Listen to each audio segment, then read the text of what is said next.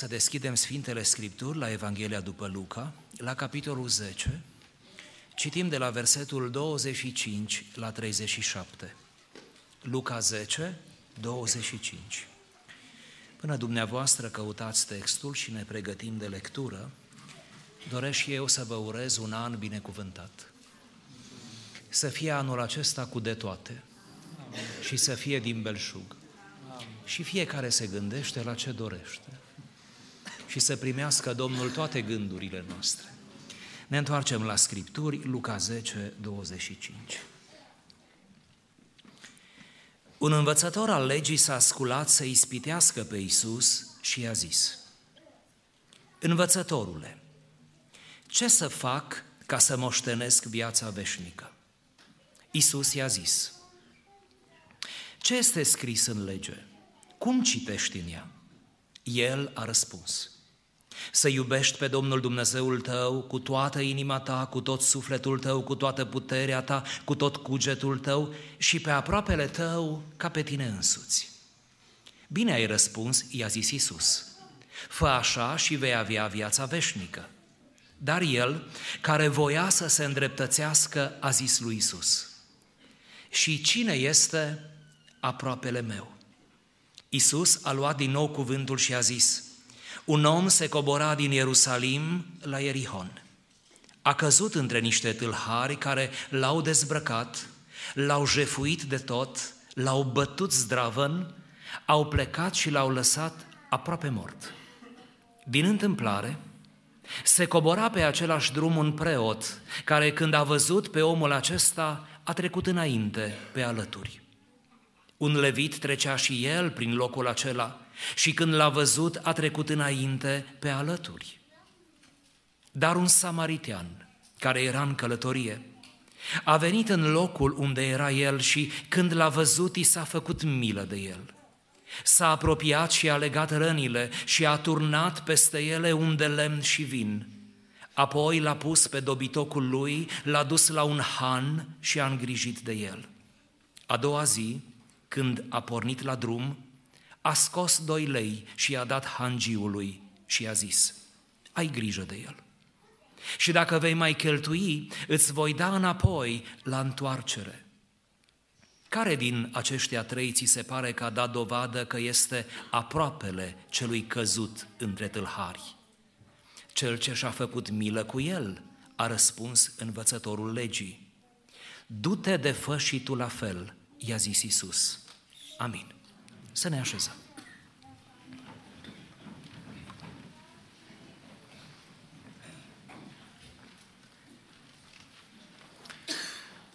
Această parabolă a samariteanului milostiv, atât de cunoscută și de predicată, dragii mei, conține, încerc să argumentez în această seară, nu doar o singură formă de iubire, nu doar o singură iubire, adică iubirea pentru cel căzut între tâlhari. Această parabolă ascunde în detaliile ei trei forme de iubire. Dar aș vrea să nu le numim forme de iubire, ci aș vrea să le numim, cum am dat și titlul, obiective ale iubirii. Pentru că samariteanul acesta milostiv, care nu-i așa, este personajul bun din narațiune, Omul acesta care apare parcă venit de nicăieri și care contrastează puternic cu preotul, cu levitul, cu oameni ai sistemului, oameni care slujau la templu, care aveau cărțile, cunoștința, care aveau cumva o prezență importantă, nu-i așa, în națiunea lui Israel, omul acesta, personajul care surprinde, samariteanul, dă dovadă de trei feluri de iubire sau iubirea lui merge spre trei obiective. Voi prezenta aceste trei obiective într-o ordine naturală, firească, logică, și vom înțelege din această prezentare că în ordinea aceasta ele trebuiesc îndeplinite. Și că de fapt aici sunt niște trepte sau cercuri care se tot extind ale iubirii și că dacă nu urci pe prima treaptă, dacă nu te califici la primul obiectiv, nu vei putea trece la al doilea, Și apoi, sigur, nu vei putea trece la al treilea, care este obiectivul maxim al iubirii. Se înțelege că această prezentare se dorește a fi din partea mea un fel de mesaj de început de an, adică ceva care să ne ajute, printre altele, să ne ghidăm în anul acesta care ne stă atât de provocator în față. Așadar, haideți să identificăm aceste trei obiective. Primul obiectiv îl putem numi ocupă-te de tine însuți. Ocupă-te de tine însuți. Sigur că am fost foarte ispitit să zic iubește-te pe tine, dar mi-am dat seama că e un risc enorm să afirm de la microfon iubește-te pe tine. Câte vreme aproape nu știm cum să ne iubim pe noi înșine. Vă vine să credeți sau nu, reflectați, vă rog, înainte de a judeca, dar una dintre cele mai problematice iubiri ale omului este în a se iubi pe sine.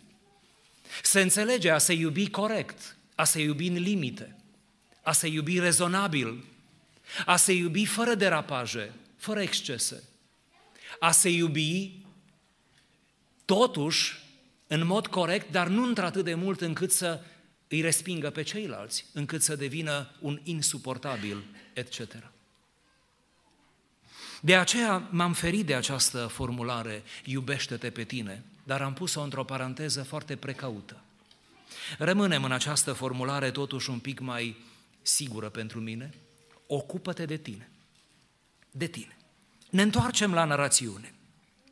Aș vrea să vă aduc aminte că samaritianul, când a plecat de acasă, orice va fi însemnat casa lui, el nu a plecat cu gândul să găsesc pe cineva căzut între tâlhari, adică în căutarea tuturor răniților, tuturor bătuților de soartă, săracilor și așa mai departe. Vă rog să observați acest detaliu pe care parcă nu vrem să-l vedem. Omul nu pleacă de acasă cu gândul la toți săracii nenorociții, bătuții de soartă și de tâlhari, ca să-i salveze. Voi face o afirmație pentru care vă rog să nu mă judecați. Samariteanul nu pleacă de acasă ca să salveze lumea. Orice ar însemna lumea. Nu are planuri atât de mari și de imprecise că te duci în salvarea lumii. Samariteanul, și promit că mă opresc, nu pleacă de acasă pentru că l-a trimis Dumnezeu. Nu mă înțelegeți greșit, vă rog.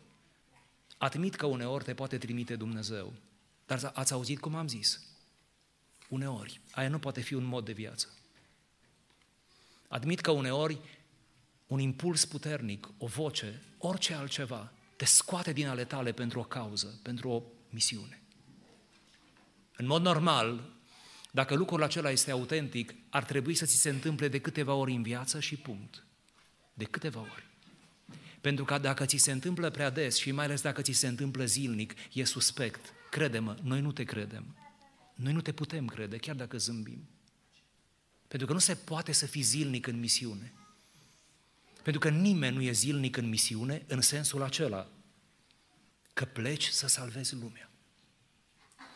De altfel, și asta lucrează la smerirea noastră, noi facem cele mai multe lucruri pentru împărăția lui Dumnezeu într-un chip natural și cotidian, fără să auzim voci, fără să simțim o arsură, o căldură, o ceva, decât foarte rar în viață. Le facem, înțelegeți, în mod natural, omenesc, fără ca cerul să se deschidă. Așa facem noi cele mai multe lucruri frumoase, bune pentru Domnul și să ne ajute Domnul să le facem. Samariteanul însă, ca să ne întoarcem la el, să definim în sfârșit ce înseamnă ocupă-te de tine, el pleacă în acea călătorie nu pentru Domnul, nu pentru cel căzut, ci pleacă pentru el. Și nu-l judecați că pleacă pentru el, pentru că toți plecăm de acasă de cele mai multe ori pentru noi. El pleacă într-o călătorie spre o destinație și am putea să bănuim, cum ne ajută comentatorii, să bănuim, am zis că nu scrie, am putea să bănuim că era un om de afaceri, era un, era un negustor. Și probabil s-a dus cu treburi și de fapt la cuvântul ăsta am vrut să ajung cu treburi. Toți plecăm de acasă cu treburi. Pleacă în călătoria aceea uzuală, obișnuită, pentru că așa era felul lui, așa era profesia lui, ăsta era modul lui de viață, în cotidian, în naturalețea vieții, fără să simtă ceva, fără să audă ceva, fără să-l trimită cineva. E modul lui de viață. El se ocupă de sine și se ocupă atât de natural, atât de frumos. E viața și vocația lui. Apropiindu-ne de noi, acolo unde ne interesează, dragii mei, aș dori să afirm din nou și să aduc ceva argumente din Scriptură, că dacă Dumnezeu ne-a dat viață și vocație și anumite abilități, anumite înclinații, o anumită personalitate care zice că este unică în detaliile ei, și dacă fiecare suntem unici într-un anumit fel, înseamnă că demnitatea aceasta ar trebui cultivată, ar trebui apărată ar trebui să o dezvoltăm, ar trebui, după cum spune domnul Pleșu, să ne grădinărim sufletul. Nu tot să grădinărim pe la alții prin suflete, să ne grădinărim la noi în suflet. Să avem un pic de grijă de noi din toate punctele de vedere. Când zic ocupă-te de tine, mă refer ocupă-te de felul tău de a fi, cultivă-l, dezvoltă-l, fă pace cu tine, of, Doamne, fă pace cu tine. Să dau niște exemple. Dar acum vă rog să nu vă uitați unul la celălalt. Nu vă uitați la nimeni. Numai aici în față. Și nici la mine să nu vă uitați decât prin mine. Prin. Fă pace cu trupul tău. Că ai kilograme în plus sau în minus. Bă, fă pace cu trupul tău. Până una altă nu ai de ales, nu ai unul de rezervă. Cu asta navighezi în 2024. Să zic, fă pace cu tine. Relația cu trupul se dovedește a fi una de cele mai problematice ale omului. Dar să nu vă bag multe în cap. E una de cele mai problematice. Propriul trup. Fă pace cu mintea ta, atâta câtă e, atâta cât ai dezvoltat-o, fă pace cu ea. Fă pace cu condiția ta socială. Oricum toți suntem din clasa muncitoare, așa că a trebuit să fie mai ușor. Fă pace cu condiția ta cu finanțele tale. Fă pace cu profesia ta. Normal că îți dorești mai mult. Cine nu, nu-și dorește? Dar până va fi mai mult, împacă-te cu profesia de acum, cu nivelul tău. Fă pace cu chemarea ta, cu vocația ta în slujire. Nu-ți dori mereu mai mult, mai mult, iertați-mă, ce face altul sau că mereu ți se pare mai exotic ce face altul. O, dacă aș putea și eu face ca și cu tare. Toți suntem ispitiți cu treaba asta. Hai să fac eu ca mine. Am văzut că atunci când mă împac eu cu vocația mea, atâta cât e, cu darurile mele, atâta, atâta câte, cât sunt, am văzut că așa mă folosește mai bine Dumnezeu. Să nu mă tot concentrez eu, vorba poetului, visez la lum ce nu există. Dacă e cazul, adaug și asta. Fă pace cu biserica ta. Nu că ai fi în război cu noi, dar, dar bucură-te, acomodează-te cu adevărat. Adică Mă gândesc că ar fi tare nefericit cineva să vină duminică de duminică undeva unde nu-i place. Fundamental nu-i place. Sigur că mereu se poate spune ceva de acord, dar fundamental ar trebui să ne placă, ar trebui... Ocupă-te de tine, pune-te în acord. Am găsit rugăciuni pe care nu stau să vi le citesc, dar vreo două sunt fenomenale. Rugăciuni din acela vechi, din popor, de la poporul român. Și am găsit în ele cuvinte de felul, ajută-mă să trăiesc în pace cu mine cu cuvintele, cu ai mei, cu lucrurile, cu împrejurările, ajută-mă să trăiesc în pace. Pentru că asta înseamnă, de fapt, ocupă-te de tine.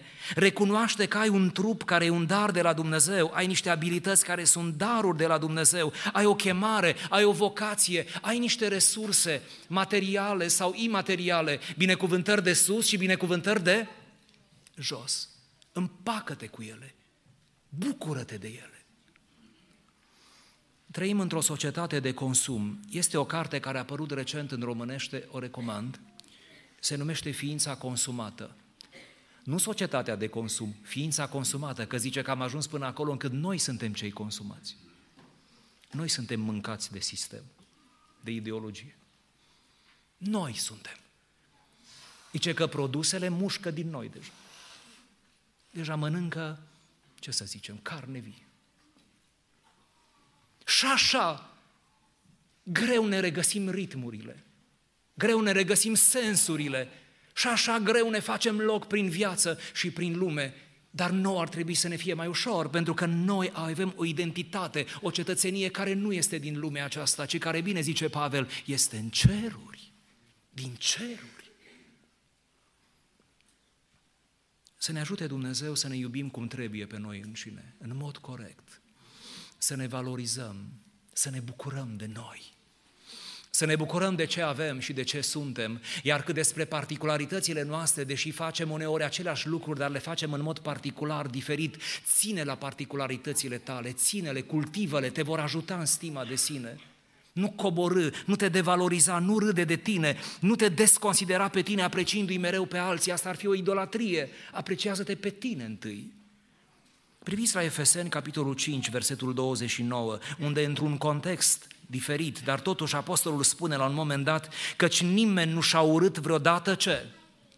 Trupul lui, ci îl hrănește, îl îngrijește cu drag, ca și Hristos ce? Biserică. Și aici chiar că ne-a prins că îl hrănește. Românii știu despre ce e vorba aici. Românii sunt foarte serioși cu versetul ăsta. Că prea multe versete poate nu împlinim noi de asta că hrănim trupul ăsta. E frate, măcar ăsta îl împlinim. Că doar scrie că îl hrănește. Și la timp și ne la timp.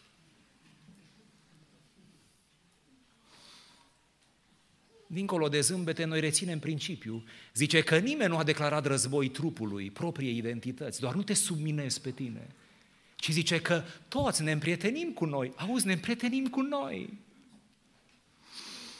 Să nu te aștepți să poți ajuta pe cineva sau ceva, să nu te aștepți dacă nu te poți ajuta pe tine. Pentru că omul acesta, samariteanul acesta, până una altă, până să-l ajute pe cel căzut între tâlhari, ăsta avea un scop, ăsta știa unde merge, da? unde trebuie să ajungă, de unde se va întoarce, ăsta avea un plan, un target, un proiect de viață, poftim. Să nu lăsa lucrurile așa.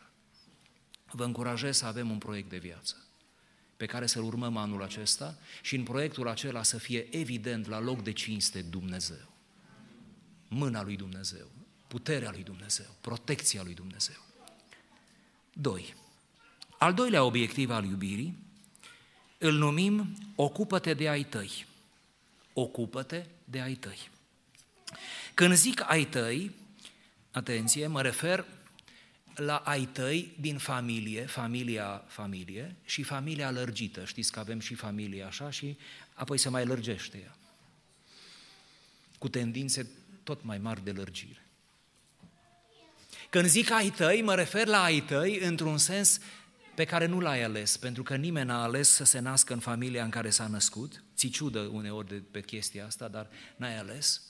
Și atunci mă refer la Famili- ce este familia? Familia este, este cercul acela social, sau cum să-l numesc mai științific, în care ești împins prin naștere. Adică, adică nu, mai, nu mai poți înapoi, nu mai poți înapoi.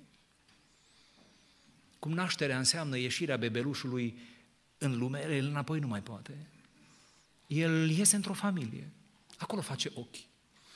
Acolo începe a cunoaște, acolo la cineva îi zice mama, la altcineva îi zice tata, bunicul, bunica, etc.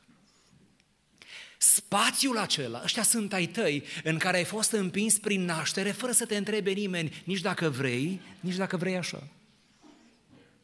Ești împins fie prin naștere, fie la maturitate, ești împins acolo prin căsătorie. Știți ce vreau să zic? Că ficiorul se însoară, fata se mărită și dintr-o dată ai mai mulți copii. Și apoi cu nepoții iară se repetă că e prin naștere și tot așa, prin naștere sau prin... Dar oricum ar fi, oricum ar fi în orice familie, și asta face familia și interesantă și provocatoare în același timp, în orice familie nimeni nu poate controla lucrurile la modul acesta ontologic, ființial, nimeni nu le poate controla, numai te trezești. Nu știi pe cine ți în brațe, numai mai târziu, mă refer la pruncii tăi, la ei mei, numai mai târziu afli, un pic de răbdare. Nu știi cine ți intră în familie, nu știi, numai ți se pare că știi, mai târziu vei afla. Vă rog, priviți asta cu zâmbet, că nu-i tragic neapărat. Neapărat. Interesant, nu știi. Îmi vine să zic că în familie nu te mai poți plictisi niciodată. Pentru că totul trăiești la maxim. Totul e la incandescent, acolo nu merge cu, cu jumătăți de măsură. În familie suntem, cum bine știți, noi înșine. Suntem cu garda jos. Aici ne elaborăm să vorbim frumos, dar în familie. Ce interesant, mă gândesc la asta, mă gândesc așa uitându-mă în viața mea, în urmă, uitându-mă la semenii mei. Interesant este că ai noștri uneori, ai noștri, au parte de rele tratamente din partea noastră și viceversa, în familie, în mod uzual, pentru că sunt prea de-ai noștri. Prea de-ai noștri. Și cumva ne elaborăm cu străinii, cu cei pe care îi întâlnim rar, cu frații la biserică și așa, dar poate suntem puțin mai neatenți pe acolo, cu ai noștri. Nu te ocupa numai de tine, ci ocupă-te de ai tăi, că după ce te-ai făcut mare și te-ai căsătorit, îi ai pe ai tăi, ai propria familie. Până la căsătorie, băiatul, fata, tânărul, tânăra, nu sunt așa de interesați de familia de proveniență, nu se simt așa datori și așa de... Dar după ce au ei familia, în sfârșit au obiectul muncii, obiectul iubirii. Priviți, vă rog, la pasaje biblice cum ar fi 1 Timotei 5 cu 8. Dacă nu poartă cineva grijă de ai lui și mai ales de cei din casa lui, s-a lepădat de credință și este mai rău decât un necredincios. Și acolo necredincios nu este un om de o altă confesiune, ci este cineva care nu l-a cunoscut pe Dumnezeul creștin niciodată. Este un păgân, un om fără noțiuni, fără Dumnezeu, fără nimic sfânt, nimic sacru, un om care este efectiv în afara poveștii, în afara subiectului. Galaten, capitolul 6, versetul 10. Așadar, cât avem prilej să facem bine la toți, corect, dar mai ales zice fraților în credință, spunând că există un cerc care este cumva extins în familie, familia lărgită, familia bisericii, familia prietenilor sau prietenii și aici putem să extindem, dragii mei, da, pe lângă familie, putem să extindem la cercul de prieteni, putem să extindem la biserica locală căreia aparținem. Zice că trebuie să ne ocupăm de ai noștri, de săracii noștri, neputincioșii noștri, da? oamenii din mediul în care noi ne învârtim, zice că spre ei trebuie să privim. Acum poate nu cade prea bine această, acest punct din predică, fiind Sandu aici cu mine la Învon, că trebuie să ne gândim și la Namibia, sigur, și ne-am gândit și trebuie să ne mai gândim și departe. Dar până să ne gândim departe, să învățăm să ne gândim unde? Aproape. Uneori aflăm ce durere are nu știu cine cu care ne întâlnim și ne povestește el ce durere are și atâta ne implicăm și atâta ne așa. Și câte unul din familia ta, ori din familia lărgită, ori dintre prieteni, ori din cei de la biserică, are poate o durere mai mare, dar n-ai vreme pentru el, că nu-l vezi pe aproapele tău. Cine e mai aproapele tău dacă nu familia ta? Așa cum e ea, te-am întrebat cum e? Știi cum e așa cum e ea. Să ne binecuvinteze Domnul familia și familia lărgită și relațiile apropiate. Și să învățăm să fim gentili cu ei. Evident că nu merită, doar nimeni nu merită din familie. Doar dacă te gândești cu meritul ăsta, ne cunoaștem așa de bine încât nimeni nu mai merită, ne-am prins. Dar tocmai asta ar fi, să învingem, să ieșim deasupra, să biruim asta. Că tot ce suntem noi nu suntem prin merit, ne-a făcut Domnul atâta bine, pentru că El e bun și bunătatea Lui ține în veci. Întoarce-te spre tine, dar întoarce-te și spre ai tăi. Și cel puțin argumentul că nu vei putea scăpa de ei, pentru că din familie nu se mai poate ieși, nu? Cel puțin argumentul ăsta, dacă te sperie, ia și ajută-te cu el. Nu mai poți schimba lucrurile, asta e o chestie din care nu mai poți ieși. Prieteniile ți le mai schimbi, biserica o schimbi, Confesiunea poți să o schimbi, serviciul poți să-l schimbi. Dar aici nu se mai poate modifica, nu se mai poate schimba. Mai vreau doar să adaug, poate sensibilizează pe cineva, că avem nevoie de familie și de fapt eu cred că familia s-a inventat pentru că și pe tine trebuie să te iubească cineva. Ați văzut cum am răsturnat lucrurile, aproape ironic. N-am zis că tu trebuie să iubești. Ar fi frumos să iubești și tu. Dar familia s-a inventat pentru că oricine trebuie să fie minimal iubit, acceptat, minimal. Prin urmare, oricum ar fi cineva dintr-o familie, oricare ar fi ea, el nu-și va găsi loc poate nicăieri, dar în familia aceea mereu își va găsi un loc, cu suspine, cu lacrimi, cu predici, cu dirigenție, cu, mă înțelegeți, cu tot tăcând. Bă, dar el își găsește un loc acolo. Slavă Domnului că există familii, că în felul ăsta nimeni nu rămâne, cum? Pe din afară.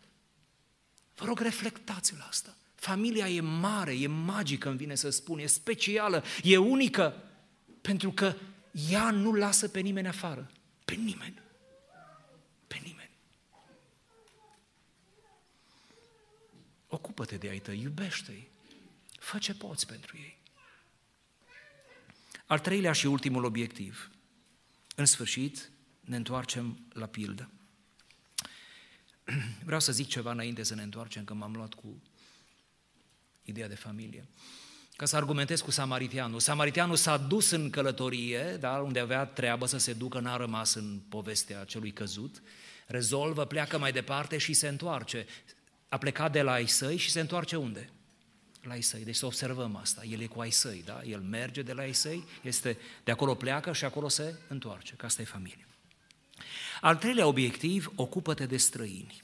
Ocupă-te de străini. Cum observăm în textul nostru, Samariteanul cel milostiv își face timp și se oprește din ale lui, ia gândul de la propria familie și ce era lui mai drag și mai apropiat, îi leagă rănile acestuia, ba chiar îl pune pe asinul său, îl duce după aceea la un han, unde sigur că se leagă cu promisiunea, ocupă-te de el, îi spune hangiului și ce mai cheltui pe deasupra, îți voi da înapoi la întoarcere, este încolo și încoace. Când mă întorc, îți voi plăti. Ceea ce arată că el își extinde iubirea dincolo de sine și de ai lui la oameni străini pe care nu i-a văzut și probabil nu o să-i mai vadă niciodată. Iată câteva pasaje biblice despre iubirea de străini. 1 Timotei 2 cu 1. Vă îndemn să faceți rugăciuni, printre altele, spune Pavel în cele din urmă, pentru toți oamenii. Romani 12 cu 13.